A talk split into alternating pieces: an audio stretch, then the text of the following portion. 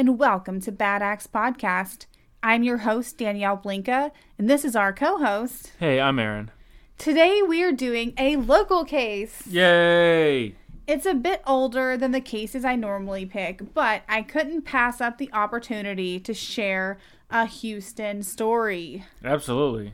I came across this case by accident, and it caught my eye because one of the sisters looked familiar to me. We actually live pretty close to where this double murder happened, so this story really hits home. It took place in 1984 before I was born, so I'm not sure why I thought I recognized the victim. Maybe I just saw her picture somewhere. Yeah, that could be. I don't know. Maybe I secretly know one of her relatives somehow, That also could be. but I guess we'll never know. We'll never know unless they're a listener. Unless they're a listener and they contact us and say, Hey, Danielle, remember me? Yeah, exactly. You've been to my house, you weirdo. right. Not during COVID. Yes, not during COVID. All right. Well, enough of my theories. Let's dive straight into this case today. Our story starts in the Heights neighborhood of Houston. Today, the Heights is known as a hotspot for art, music, beer, and delicious cuisine.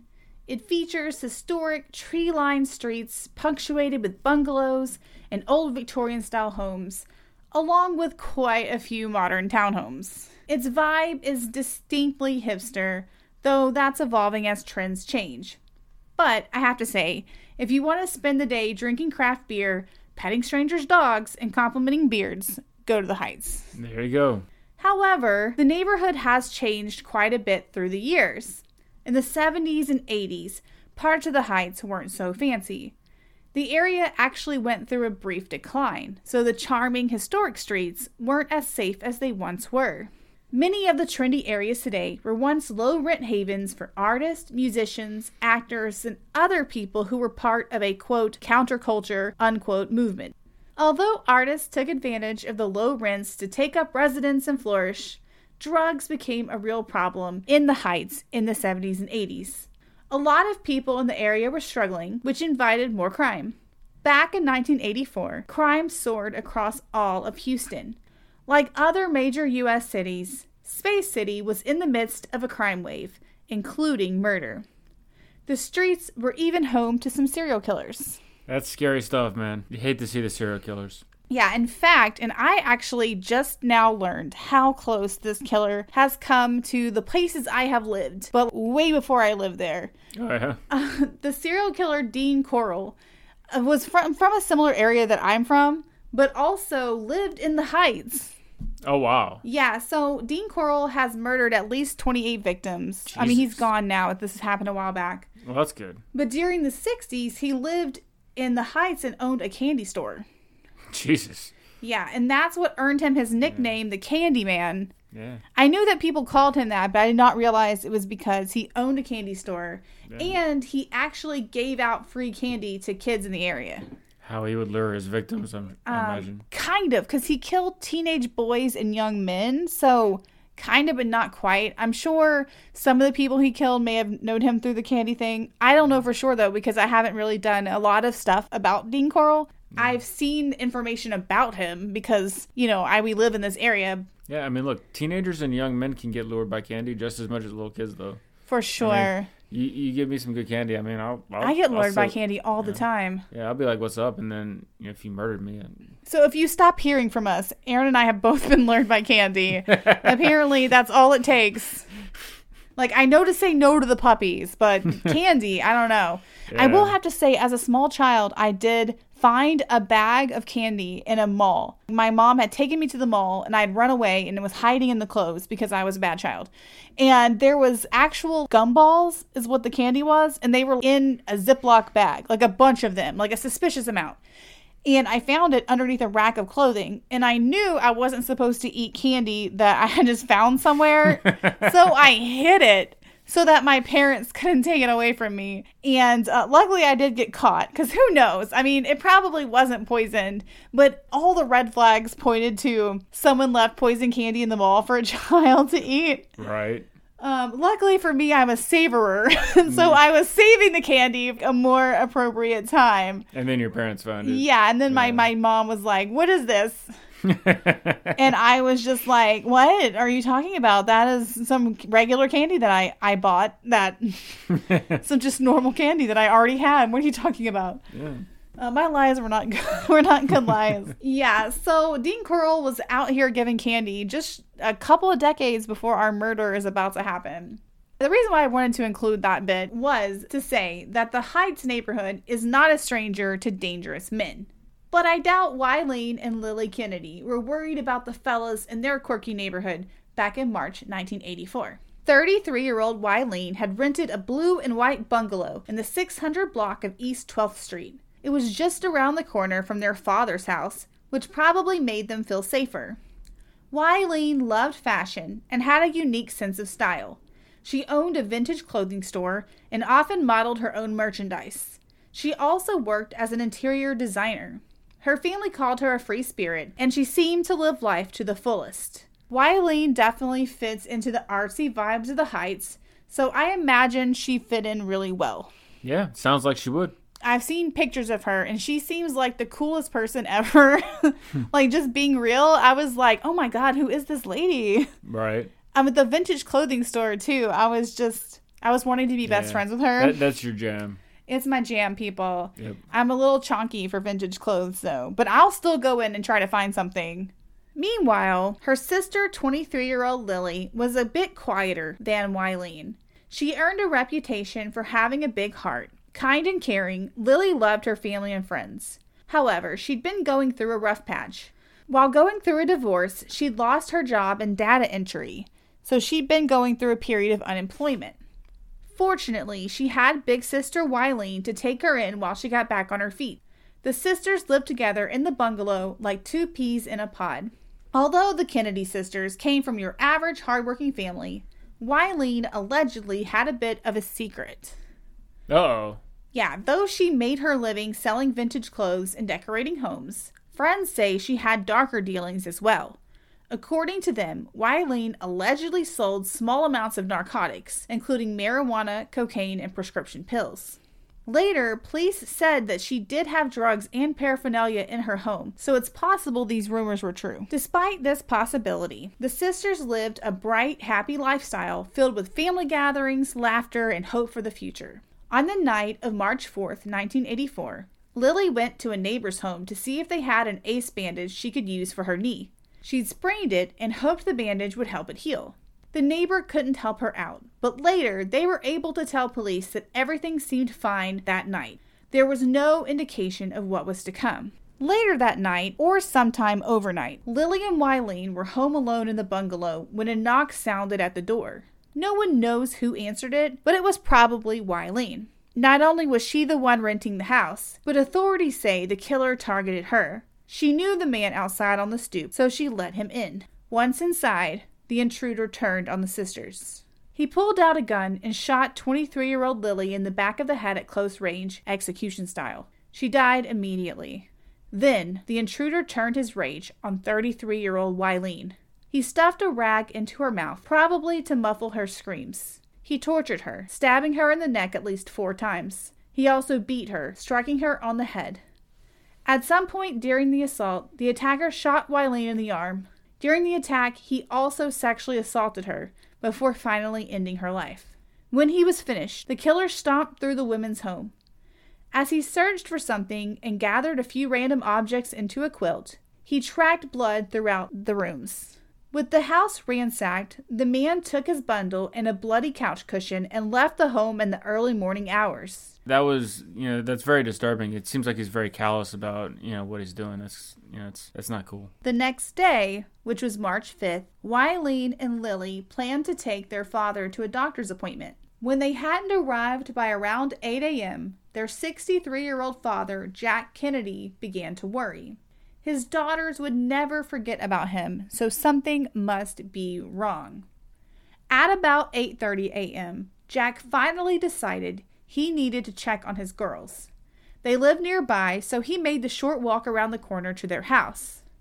When he got there, he noticed something amiss right away. The door to his daughter's home sat slightly ajar, but who left it open? Well, anytime the door is slightly ajar like that, it's never there's never a good answer to that. It's it's always going to be something nefarious. Yeah, I feel like if anyone ever comes over here and my door is open at all, 100% something is wrong. Oh yeah, like, I am crazy about shutting and locking doors. You're very meticulous about it, and like honestly, Mm-hmm. if there was a door hanging out open, I would be like that'd be a major red flag. Yeah, And, like, I will not even walk down to like the curb without locking the door behind me. I know, like- I know it. Yeah, In my mind, I'm convinced there could be like a murderer or a robber hiding behind like a tree or a trash can.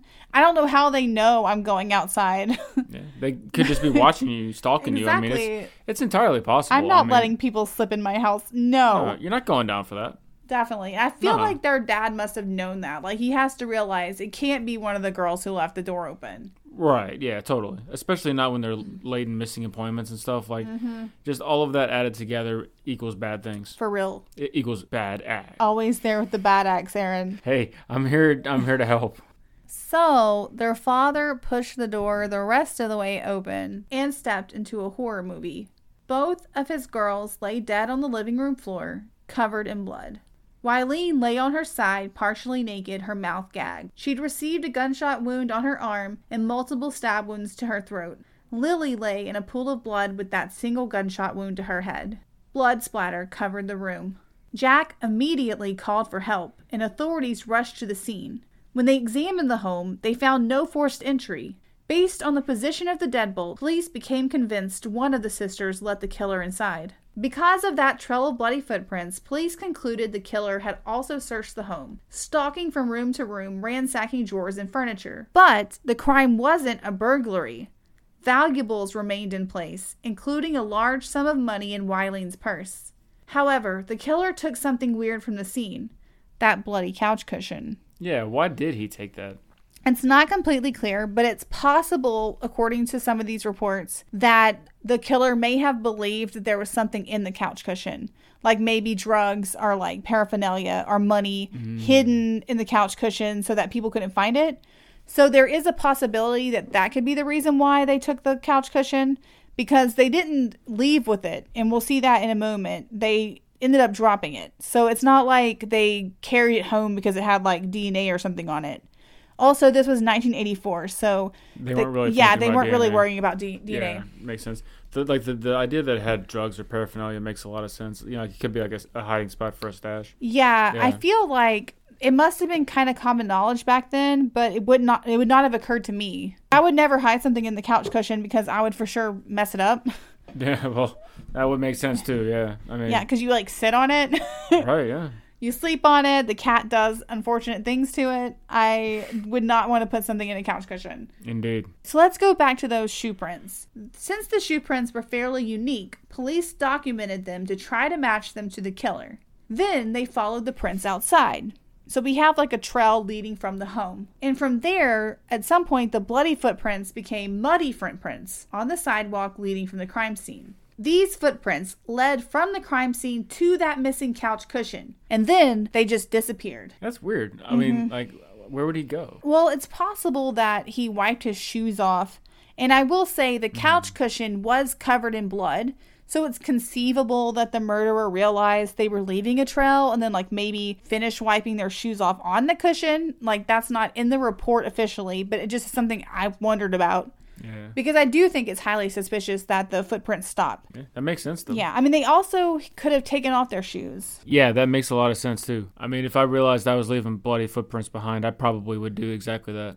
Although, would you leave bloody footprints behind? I don't know. I'm not a murderer. I'm. I'd probably be pretty bad at it. So yeah, Yeah. probably.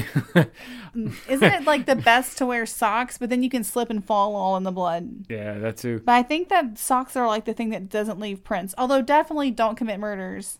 Although authorities collected fingerprints from the home, they were also a bust. All of the fingerprints belonged to the sisters. After a thorough search of the home, police failed to turn up a murder weapon or any evidence pointing to a suspect. Leads were drying up fast. However, they did score a big piece of evidence, although they didn't realize it at the time. Wileen had semen inside her from the sexual assault, which authorities collected. In 1984, the fluids were useless, but the sample would prove instrumental in solving the case. Police also learned something else suspicious. Strangely, someone had shot up the house just a week before the murders took place. He drove by in a pickup truck and fired off several rounds. The shooting scared Lily so badly she made plans to move out. Could that have any bearing on the slayings? Police looked into it but couldn't find a connection. I mean, I could see there being a connection with that for sure. I mean, that that would freak me out for sure. Yeah, I feel like this is a mystery that's never really addressed because once they eventually solve the case, I don't think that the person who killed them drove by the house and shot it up. But to me, it's one of the more compelling points in that we have this drive by shooting that seems so intentional, and yet there doesn't seem to be ind- any indication who did it. Yeah, absolutely. Now, I will say, we are just about to learn this there were two suspects that may have been responsible for the shooting, but there's no evidence that they are, so don't blame them. But we're about to learn of two potential suspects that may have a reason to fire at the house. All right, let's do it. To narrow it down, police realized that the killer spent more time on Wileen, so they decided that she was probably the target this entire time, which makes sense. It does. So they started looking at people closest to her, but at first they were having trouble identifying a suspect. While talking to strangers, police firmed up the timeline of the crimes. One woman told officers that she woke from a dead sleep at around 6 a.m. from two loud thumps. Police thought these might be gunshots. Another man reported seeing a white or Hispanic man walk away from the crime scene at about that same time, so about 6 a.m.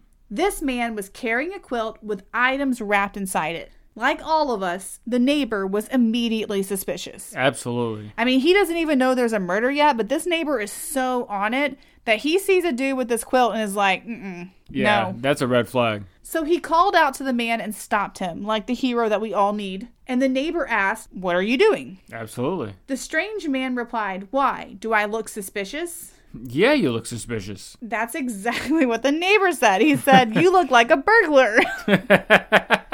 and the strange man at this point acted really embarrassed and said he wasn't a burglar, but that he'd had a fight with his girlfriend and she threw him out with the quilt. Hmm. Likely story, man. So obviously you're still suspicious, but I feel like if you're any reasonable person, you have to let this guy walk on, right? Yeah, probably. It's a plausible story. And what are you going to do? Punch him in the face until the cops come? Like, I don't know what the other option is here. well, that's what you would do if you're Batman, but for the rest of us, Yeah. you would probably let him walk on, yeah.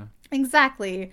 So the strange man leaves, and when the, the neighbor talks to police, police start wondering if that strange man could be the killer. With the help of the neighbor, the police made a composite sketch and released it to the media. The sketch gets them their first real suspect. Yay! So, police get a call from a neighbor in the area saying that a known drug dealer who lives about a block away from Wileen's bungalow looks just like the sketch. Yep, that's a good suspect. When police go to talk to him, they find similar shoe impressions to the murder scene leading up to the house. Their suspect does resemble the sketch. Plus, he has drugs everywhere. That's suspicious. like they were not playing when they said drug dealer. So based on the descriptions of this, um, I don't want to say raid because it was more like a probable cause visit, I guess. They found just all kinds of drug stuff. yeah, so he was going hard then. Definitely.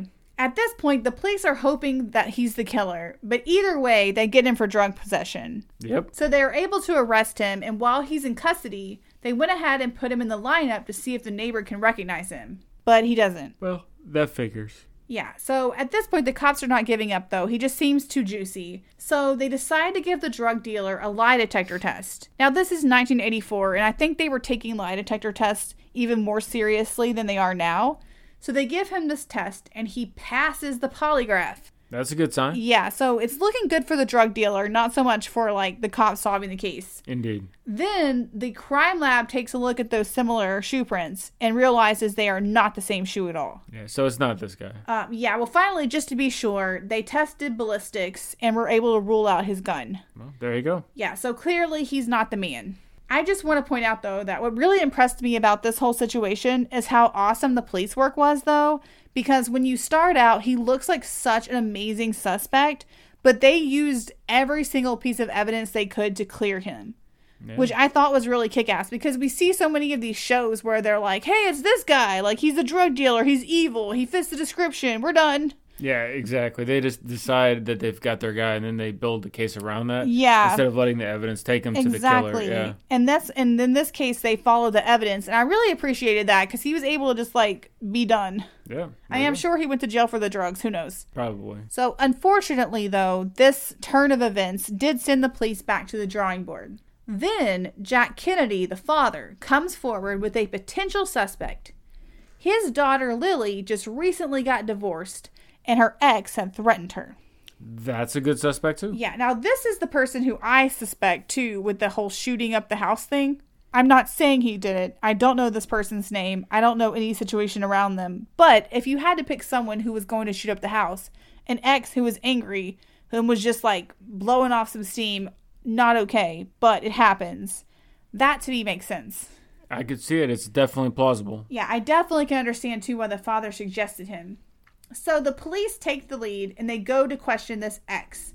However, they were quickly able to rule him out because not only does he look nothing like the suspect description, he'd also recently undergone surgery, and the procedure removed two vertebrae from his back so he could barely move around on crutches. Yeah. So he's not the killer. Yeah, there's literally no way he could do it. Yeah. That's a good alibi though. I know, right? Like, what a time. Yeah. What a time. Like, I had surgery and I can't move. I Well, know he's okay like then. literally like going into that day he was thinking this is the worst thing that's ever happened to me and they were like we think you did this murder and he said wow this surgery is the best thing that ever happened i'm not going to jail There you Points. go. Points. yes also i feel like he seems less suspicious anyway because the killer focused so much on Wileen and i feel like if you hated your ex-wife wouldn't you go after her the Ye- most You would think so, man. Definitely. But Lily wasn't the only one who had a romantic life. Wileen also had an on again, off again boyfriend named Jack, which is weird because that's her dad's name. That is weird. He had a criminal record for drug charges, so he wasn't exactly squeaky clean. Although I have to say, a lot of these situations act like, oh, he had drug charges. Oh my god, red flags. Are they? Yeah. Because in the 80s, didn't like everyone have drug charges? Like, we weren't alive when this crime happened. yeah. But based on descriptions given to us from the 70s and 80s, was like not everyone on the drugs? That's how they make it seem on I know, TV. right? That's I- how they make it seem. maybe I don't know. It's It's not like- a documentary. Yeah, it's like in the '80s, everyone was on cocaine. That's what they. Yeah. That's what they would have you believe. Well, also too, like if if they're being really strict about marijuana, I feel like I don't really consider marijuana to be a drug at this point. I don't think that anyone does, even though I know it's. I mean, it's not legal yet. It needs to be legal everywhere, but it's not legal yet. So we're cool and we're kosher and we stay away from it. But like, I, don't think anyone really thinks of it as a drug. Yeah, I agree. I mean that So maybe he just smoked some weed and then they were like, boom, charges. that's very possible. We don't know. Yep. Anyway, police start looking harder at this new Jack as a potential suspect. And when they found a voicemail from Jack demanding money that Wileen owed him, they became super suspicious. Super suspicious. Yeah, so they go talk to Jack, and he tells them he had nothing to do with it, which mm, obviously he's going to say that. If they found him and he just immediately said, You got me, Oh, th- that would be easy. I but would be super suspicious of that. Yeah, that too. So, police gave Jack a polygraph, and that came back clean. They also had the neighbor look at him in the lineup, and the neighbor said it's not the guy. Yeah. So at this point, they're feeling pretty confident that Jack is not the suspect. Yeah. So they let him go too. Yeah, the police are striking out. Yeah, well, but in a good way. Because, I mean, it's hard to find suspects, but the fact that they're actually processing these suspects fairly quickly and very thoroughly and not railroading any of them, that's a point. That's a point. You're right Yeah, it. I feel like that's one thing that's hard about these kinds of cases is it's definitely better to like wait than for someone to go to jail for something they didn't do.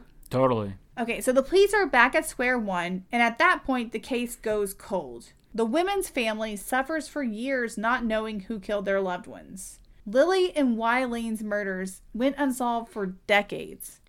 Then, in 2009, remember the case took place in 1984. In 2009, cold case detectives reopened the case, hoping the biological evidence from Wileen's rape kit would finally help solve it. They sent the semen to the lab for analysis and upload the results in CODIS. However, they didn't get a match. Lily and Wileen's killer must not be in the system. Five more years passed with the case ice cold. Then the 30th anniversary of the crime rolled around in 2014. This is when stuff starts to heat up. All right. Wileen and Lily's niece, Jackie Elliott, who was just 11 at the time of the murder, called the Houston Police Department to ask about the cold case. She hadn't forgotten her beloved aunts and wanted to make sure they got justice. Good for her. For sure. I feel like people discount how important dedicated families are in these cases because so often it's just a family member who's not giving up that actually gets progress made. Yeah. I mean, squeaky wheel gets the grease and all that, right? And I think it's hard to conceptualize how many cases that police have. And it makes sense that some of these cold cases just fall to the wayside because if there's no movement or no new evidence, it's really hard to just miraculously solve it. Yeah, for sure. So Jackie gets in touch with Sergeant Paul Motard, who told her that he was the detective on her aunt's cold case. He decided to look more closely at the case starting from scratch. Then something weird happened. And this is just kind of like a fate situation because it kind of comes out of the blue. A defense attorney from Indiana called Detective Motard to report his client had information about the Kennedy murder. So this is like a straight up another state and everything. Wow, that's Yeah. lucky. So the detective goes to Indiana to hear the suspect's story and find out what he knows. The informant tells him that Edmund Deegan is the man they want. He says that on the day of the murders, Edmund Deegan showed up at his house behaving erratically, like he might be high. He had a bundle of items with him, including a quilt like the one from the crime scene. Deegan borrowed a hammer from the informant, which he used to bust up a gun he'd been carrying. He also started a fire and began burning items, including a woman's wallet and a knife. When he, all of this burning is done, he buried the quilt in the informant's yard. Then Deegan told the informant that something went wrong that night and he killed two sisters. Detective Motard knows right away that the informant has inside information. Some of the details provided weren't in the press, and only the killer or someone who was close to the murders would know about them. Yeah. So he starts believing that this informant might be telling the truth. Yeah, makes sense. Then he pulls a photo of Edmund Deegan from the time of the crime, and he's shocked because the picture looks just like that sketch. That's even better. He started looking for a connection between Deegan and the sisters and found a clear link. Deegan sold wholesale vintage clothes, and Wileen bought things for her store from him. Yeah, there it is. Yep. Also, Deegan had a record with charges of aggravated robbery, making a terroristic threat, assaulting a family member, and drug possession. Yep. Although I will tell you, some of those charges came after the crime. In fact, he pleaded guilty to two counts of aggravated robbery with a deadly weapon in 1985, which was just one year after the murders.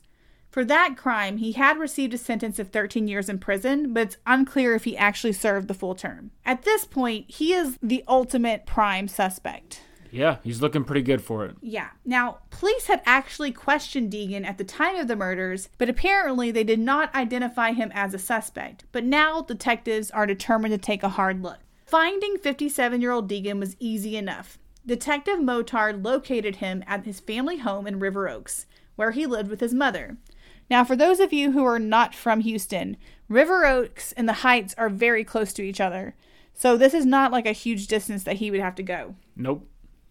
In the three decades since the crime, he'd strung together odd jobs and basically coasted through life just staying there in his mom's house. When police approached him, Deegan acted calm and casual, like he had no reason to worry. The detective brought Deegan in for questioning because they thought, you know, let's talk to this guy. Yep. He told the police he knew Wileen and last saw her a week before the murders. However, he claims he never had sex with her, and he denied any connection to the crimes. Now, this is a huge boon for police because they know they had DNA. So they're thinking if Deegan is their guy and he matches that DNA, they have him on video saying that he never ever had sex with Wileen. Mm-hmm. I actually get confused when some of these people walk into this trap at this point uh, because this interview is taking place around 2014. So this is not that long ago that he's being interviewed. And if you watch enough true crime, obviously don't lie to the police and be bad. But they always have these guys swear up and down, oh, I was never in her house. I've never had sex with her. I've never had her in my car. And then if they have like one drop of anything or one fingerprint, you are going down for that because they know that you lied and you're obviously suspicious as hell. Yep, that's true. I mean, Yeah. you got to be careful with your stories, y'all. Also, don't kill people, but I feel like a lot of these murderers do not watch any crime shows. Yeah, they they You would think they would, though. yeah, they don't do any kind of research. They really don't. I mean, it's weird. I mean, I guess we should be happy about that. Yeah, I mean, I, I agree. Like for a crime of passion, it makes sense that you're not doing research about murder. But I mean, if Yeah. you're if you're like planning out a murder for somebody, like you would think you'd do some research about it, right? Or don't. You know what? I just read a study that you should not do any research. And why don't you just call the cops and tell them what you're planning? That also, I heard advice. Yeah, like the cops are gonna like start ang- angrily like tweeting at us or some shit. They're gonna be like, "Stop giving the killers ideas. We want the murders to be easy to solve." Okay, so let's get back to this interview. So he's just confirmed that he has not had sex with her. So police asked him for a DNA swab, and Deegan gave it willingly. I do not think that he had a lawyer. Although, again, I'm still rooting for him to go to jail, but still, Yeah, like, maybe ask for the lawyer if you know you did it. yeah, for sure. So the lab, surprise, matched Deegan's DNA to the sample collected from Wileen's rape kit. And finally, authorities arrested 57 year old Edmund Deegan on January 14th, 2015, on charges of capital murder. There you go. Yes. So I'm like, wow, capital murder. This is Texas. And we go hard on capital mur- murder shit. There you go. We really do go hard on capital murder. And I don't mm-hmm. necessarily support it. I feel like Texas needs to calm down. They need that Taylor Swift song that we can't afford to sing. But they do need they need to calm it the hell down. We can't even afford to sing one bar. No, we can't. So anyway, Texas needs to calm its. But for some reason that I don't understand, um, I still don't get it. I feel like this prosecutor, no offense to you, bud, but you're either lazy or you're somehow connected to this murderer. The prosecutor claimed that this case wasn't strong enough because the physical evidence didn't connect Deegan to Lily's murder. Now, I had some questions because, first of all, there's literally sperm in Wileen, the rape victim, who has been murdered. Yeah, like you can place him at the crime scene at the time of the yeah, murder. exactly. he stole stuff and raped her and murdered her. Even if like Lily didn't exist in this scenario, that's still like a really bad murder. Yeah, like I feel like you can you could convince a jury that like there Yeah. weren't two killers that are exactly. That was also my Right. second argument. But like even taking Lily out of it, even if they only did the one murder with that DNA and all that went down, that's still that still qualifies technically as capital murder because mm-hmm. it's in the the murder in the commission of two other crimes, Yeah. the burglary and the rape. Yeah, And so, like, legally, it wouldn't matter. But also, Lily is right next to her. They're literally almost touching each other. So, we're supposed to believe that someone else killed Lily and then he killed Wileen. right. That's ludicrous. Oh yeah, totally. I, I feel like that's a decision for the jury, regardless of what you, the prosecutor who knows his mom, obviously, regardless of what you think, the jury should get to decide. yeah, the jury should get to decide. And honestly, like m- the vast majority of juries are gonna decide that, that the dude's guilty. I feel like if 12 reasonable jurors look at the case and decide this is a weak case and we don't want to do it, then, like, okay, then I guess he goes free. But I would rather they do that than make a plea deal, which is what they did do. That sucks. Yeah, it's just, I don't even, I, when I heard that, I just, my brain just started blinking like surface light or something, like needs a reset. What is going on? You're like like uh, does not compute. Yeah, I was just like, okay, so how is the prosecutor related to his family? Because that's the only thing that makes sense. Like, I'm not trying to trash this pl- prosecutor, but seriously, tell us, right? You, you have to be local. If you hear this, can you just tell us why? Did you just not want to do it? Did you have too many cases to do? Did you just want something easy, like an easy day that day? Or did you know it? Did you know his mom? Which is my theory. Well, I mean, if you have like hard physical evidence, like isn't that about as easy as it gets? though? Yeah. Do you not do you not understand mean- that there was semen in in the victim? Like Yeah. that's the part. Right. Like, I mean, I'm not a prosecutor, but I like know. generally, whenever they have the physical evidence, is Yeah. whenever they have the good case. I You know what I mean? Exactly. The good case it's good case time. I want I feel like I need a chart that's like, all right, so this is where the semen was in the crime, and then this is the DNA match, and like one plus one equals conviction. Like, I don't understand why you're not even going to try this. Make it some simple math for the jury. Yes, and then like, why not trick him after the plea deal? Because he ends up pleading guilty to killing Wileen, and they just sort of like ignore Lily's murder. Okay, well then after he pleads guilty to Wileen's murder, then go to trial for Lily's and be like, he already pled guilty to the murder that was right next to this other murder. like, seriously. Right. And even if, and also too, fun fact, even if somehow someone else did commit that murder, since he was involved in the murder in general, it it's still, still a counts. crime, yeah. It still counts. Yeah, that's right. Okay, so, so he makes this plea deal that we don't support at the podcast, and he receives 15 years in prison, which I already was like, I don't think that's enough for what happened. It was a bad murder. Yeah, At least try to put more numbers on it, yeah, you know? absolutely. I would think so too. However, he also will not serve the entire sentence because under Texas law, somehow, which makes no sense with all the things that I know about Texas law, under Texas law, criminals who committed crimes between 1977 and 1987 get credit for good behavior and you get automatically released, even if it doesn't matter what you do, like what you did to get in prison. You just get automatically released if you give have good behavior. Jesus, that is Yeah. So why though. I mean, like I don't understand. Like what? Wh- why? Yeah. So, because of good behavior, he'll be automatically released. And I heard two different dates. One of the dates that I found is 2024, which is still too early because that's like less than 10 years in prison. The other one was 2021, which feels like it's just mean. Yeah, for real. Yeah, he also came up for parole in 2017, which is like two years after he got put in the jail. That's way too soon. I know, right? For, for, for murder. For mur- he murdered two people. I know. And even though he only went down for the one, he raped, murdered, tortured. That was torture was part of it. That's what they said. That was from the get go. She was tortured and also burglarized her house.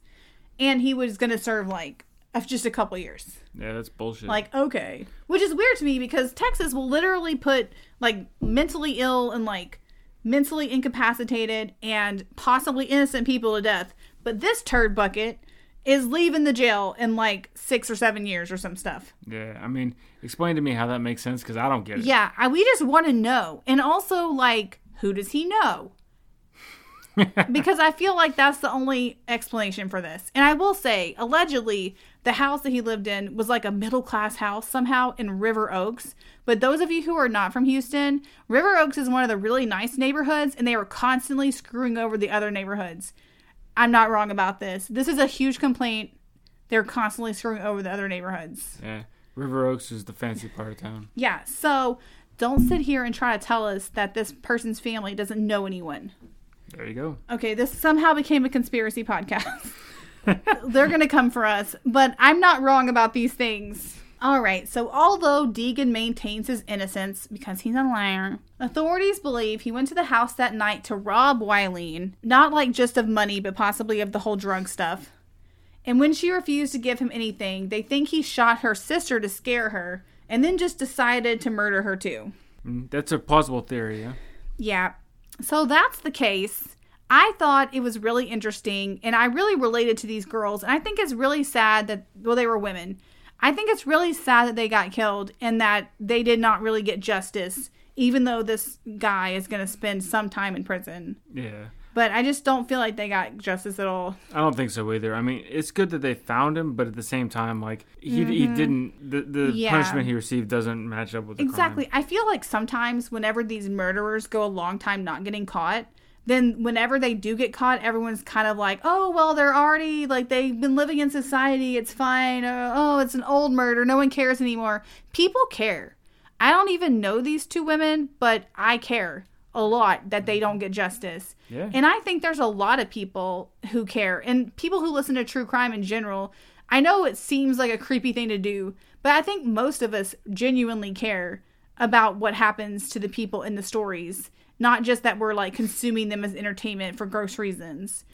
I do think most people care, and I don't think that it's okay for people to let killers just skirt by without being held accountable for whatever horrible thing they did. Agreed. All right, I'm getting myself all worked up, people. I'm gonna have to start a petition to like keep some of these bitches in jail. I don't think that's how that works, but We could try. I mean, uh, yeah, we're just like, no, no getting out for you. all right, listeners, thank you so much for tuning in. We appreciate all of you. We hope you enjoyed the story. For more exclusive content, go to our Patreon at Badax Pod. We have a couple of episodes up already that have been collecting over the last couple of months that you can peruse. We also have Buy Me a Coffee at Badax Pod if you'd like to support the show. Join us on Instagram and Facebook, especially Instagram at Badax Pod. And if you have any comments or suggestions or feedback, we have an email account. You can send us an email today, badaxpod at gmail.com. We also have our website. I think you can guess the address. It's badaxpod.com. We will see you next week with another new exciting story. Bye bye. bye.